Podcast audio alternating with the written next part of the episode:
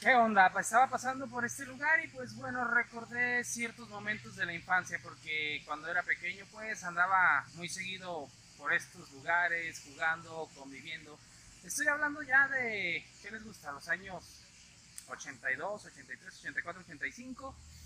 Este, momentos maravillosos y me vino a la mente el recordar esos momentos tan agradables que tenía para convivir y pues bueno, vamos a hacer un pequeño podcast que hable de esto. Eh, para mis amigos de YouTube, pues bueno, va a tener lo que son imágenes, pero para mis amigos de Spotify y de iTunes, pues solamente será el audio, pero me surgió esta idea de hacer una comparativa entre lo que viene siendo la niñez que se vivió en los años 1980 contra la infancia o la niñez que se está viviendo en este año 2020. Sin más, vamos a ver el video.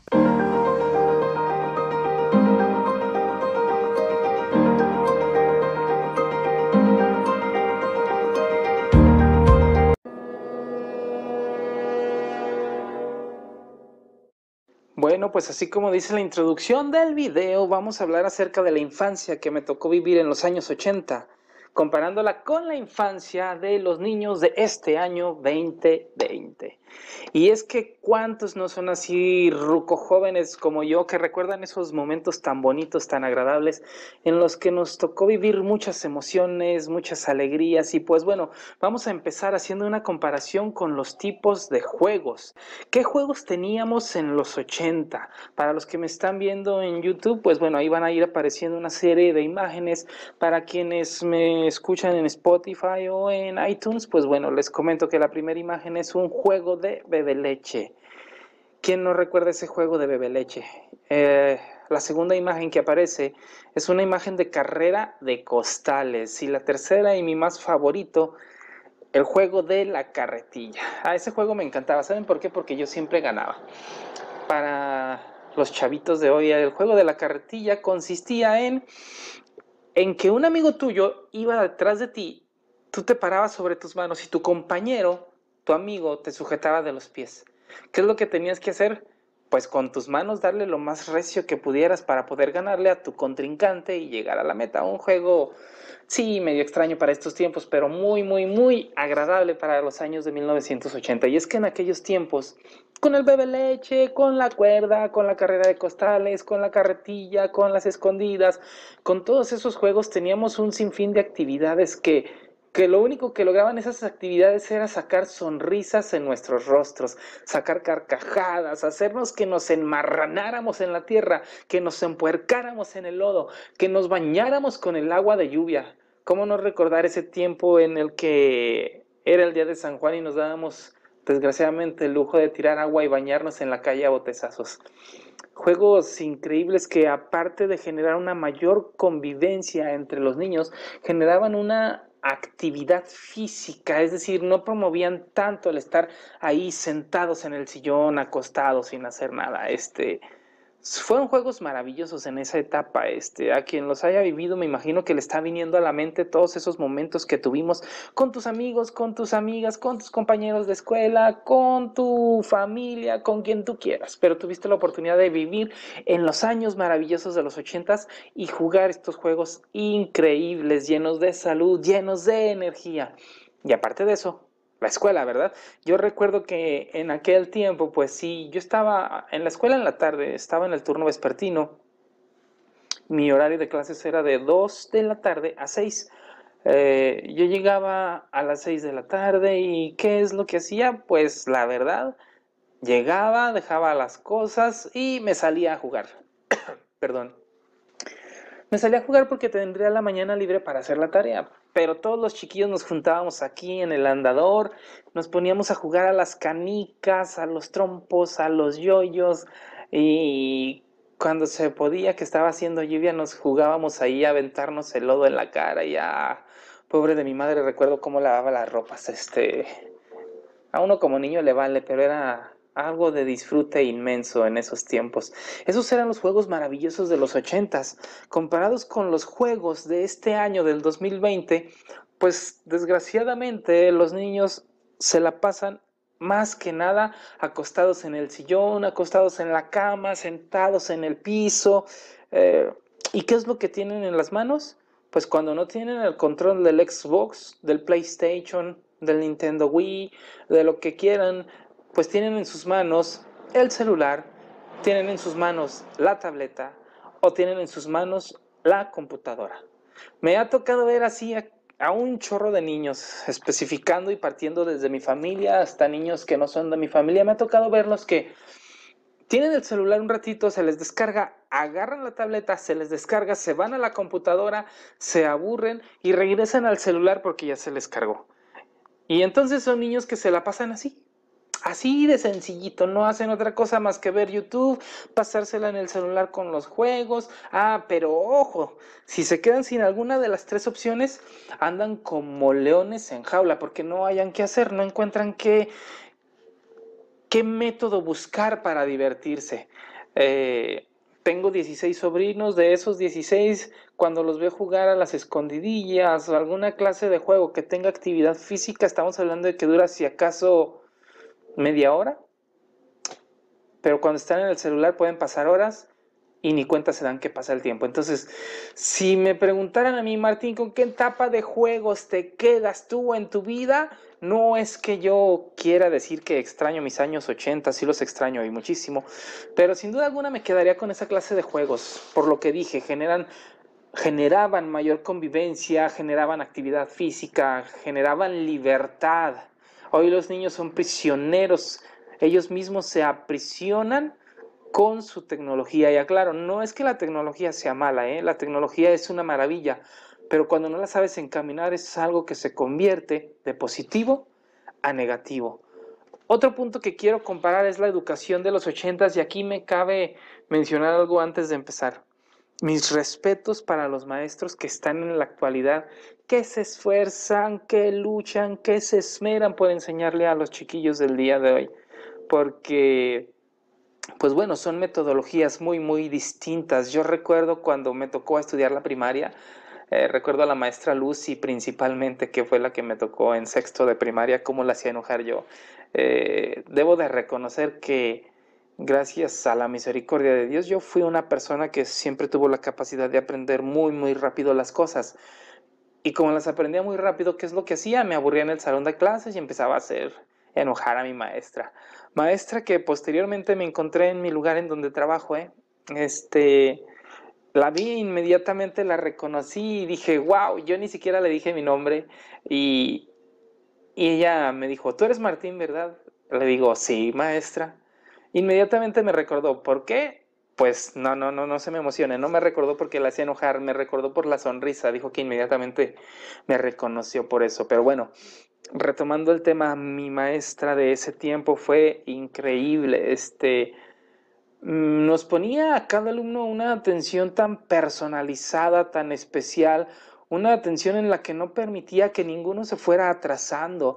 Todos sabemos que a nivel general, hay niños que aprenden mucho, muy rápido y hay niños que aprenden un poco más lento, pero bueno, esta maestra se enfocaba al 100 en todos. Si veía que uno se iba retrasando, se empeñaba y se empeñaba y se empeñaba hasta que estábamos todos al mismo nivel. Y la educación que nos daban fue increíble, porque yo recuerdo que fue en la etapa en la que más aprendí. Eh, sí, era bien deshogado y hasta pasaba con 6, 7, pero aprendí bastante gracias a esa maestra. Incluso esa maestra es de las que todavía se daban la oportunidad de jalarme la patilla que, ah, como dolía, dolía bien chido, pero pues bueno, son cosas maravillosas. nunca me voy a quitar esta palabra en lo que hable de este, en este video. Cosas maravillosas de los años 80. Eh, las maestras en aquel tiempo, recuerdo su pizarrón de esos verdes o su pizarrón blanco con sus marcadores o sus gises. Esos maestros, ¿cómo nos enseñaban? A través de libros, a través de de una metodología que era abre tu libro y ponte a leerlo. Yo recuerdo el olor tan agradable que tenían esos libros, sobre todo cuando nos los entregaban. Lo abrían y tenían un olor así tan exquisito que daban ganas de estudiar, caray. Eh, usábamos mucho, mucho, muchísimo los libros. Eh, lógicamente, pues para utilizar los libros necesitábamos libretas y apuntábamos todos sin objeción. Eh, no podía haber ningún alumno que no escribiera nada porque la maestra se daba cuenta y pues bueno, ándale, ahí está tu, tu borradorzazo para que hagas las cosas como deben de ser. Nuestros maestros y nuestras maestras de los años 80 se enfocaban netamente a enseñarnos, no había más, este, tenían una metodología en la que a base de papel, pluma y lápiz nos enseñaban de una manera excelente. Y repito, no es que tengan nada contra los maestros de los años 20, bueno, de los años 2020, pero en lo que mis maestros utilizaban libretas, cuadernos, plumas, etcétera, etcétera. Pues bueno, los maestros del día de hoy se enfocan un poco más en utilizar, en vez de libros, computadoras. En vez de cuadernos, procesadores de texto como un Microsoft Word. Eh, la enseñanza el día de hoy, y lo puedo decir así abiertamente, les acababa de decir, tengo 16 sobrinos y en ellos he visto que la enseñanza no es tan personalizada como en aquel tiempo.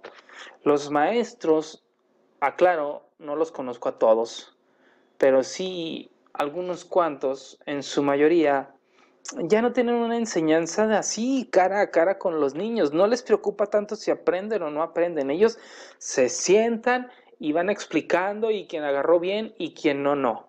Y a quien no entendió, pues tratan de explicarle un poquito más, pero no se centran o, no se especializan tanto en querer hacer que el niño crezca y dé frutos en cuanto al aprendizaje que está teniendo.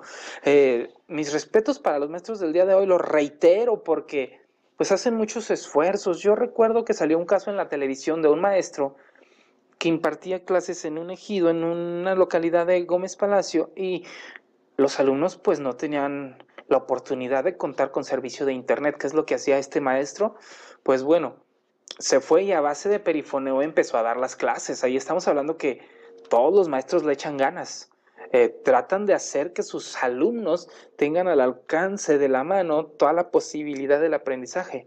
A lo que me refiero es que la enseñanza no es tan personalizada como lo teníamos en años muy, muy antiguos. Estoy hablando de los años 80, que son ya 20 años, estamos el 2020, son 40 años, caray, entonces sí, sí es mucha la diferencia. Eh, otra comparación que tengo son las familias de los años 80. ¿Cómo eran las familias de los años 80?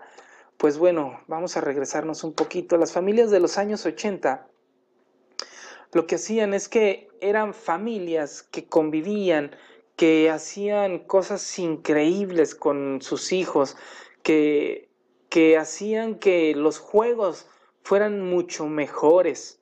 Eh, aquí, para los que están en YouTube, tengo una imagen en donde hay una familia jugando en el parque. Esos momentos increíbles en donde las familias se congregaban, para jugar, desafortunadamente ya no tengo tanta oportunidad de verlas.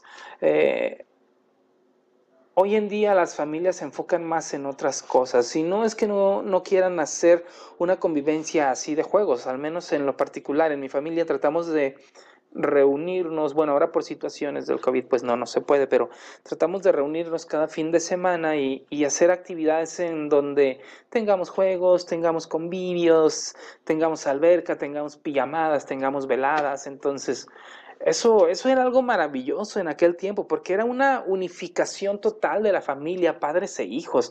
Aparte, en la cuestión familiar, yo recuerdo que cuando me iba a poner a hacer la tarea, ya fuera mi papá, mi mamá o mis hermanos mayores, siempre estaban atentos primero a ver si ya la había hecho. Segundo, a ver qué es lo que había o no había entendido. Y tercero, cómo es que podían ayudarme para que yo realizara mi tarea.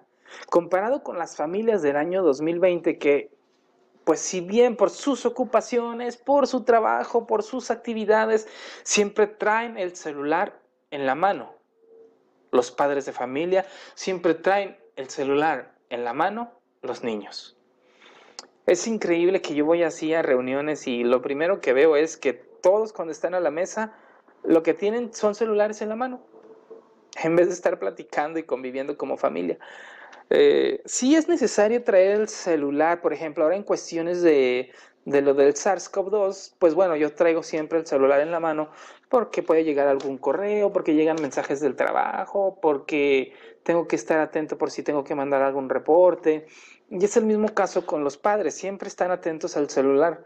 Pero creo yo que la jornada laboral tiene un horario y se termina la jornada laboral y puedes dejar el celular y la tecnología a un lado para realizar una convivencia con tus hijos. Y puedes hacer que tus chiquillos, tus chiquillas, dejen el celular, la tableta o la computadora a un lado y empiecen a convivir como familia, que empiece a haber un vínculo de integridad mucho mayor.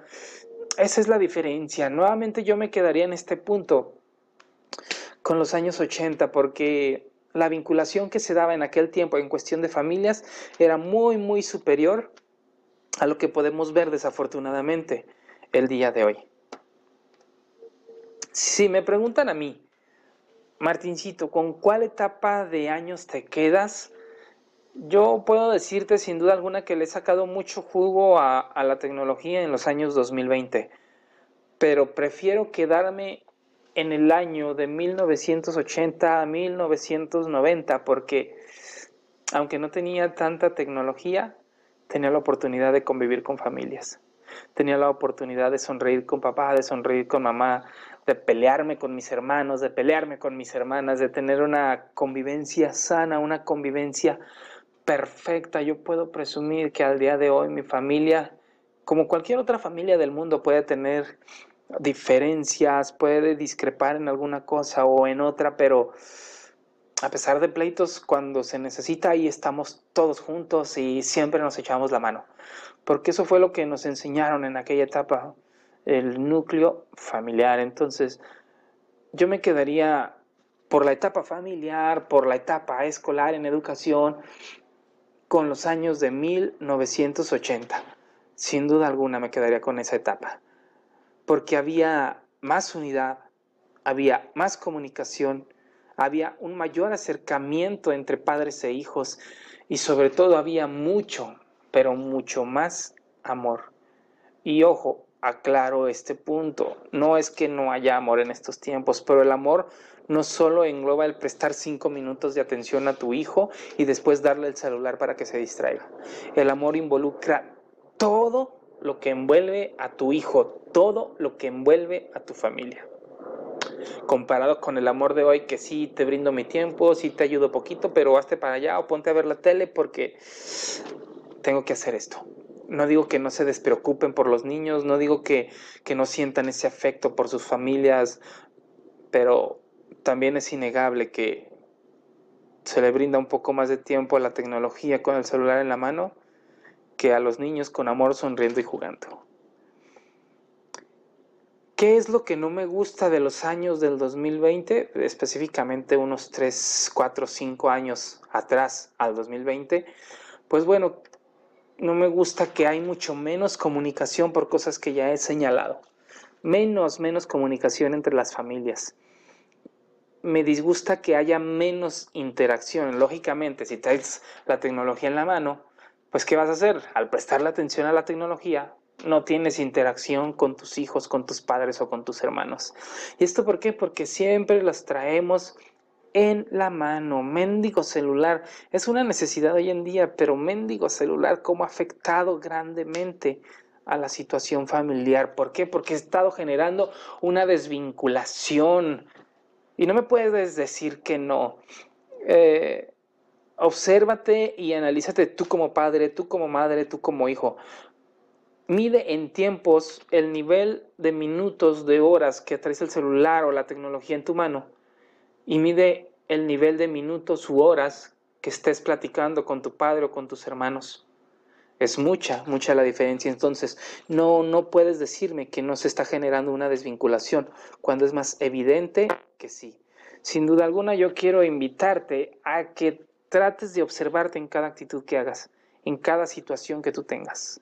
Recuerda estar siempre atento a las necesidades que pueda tener tu padre, tu madre, tu hermano, tus hijos.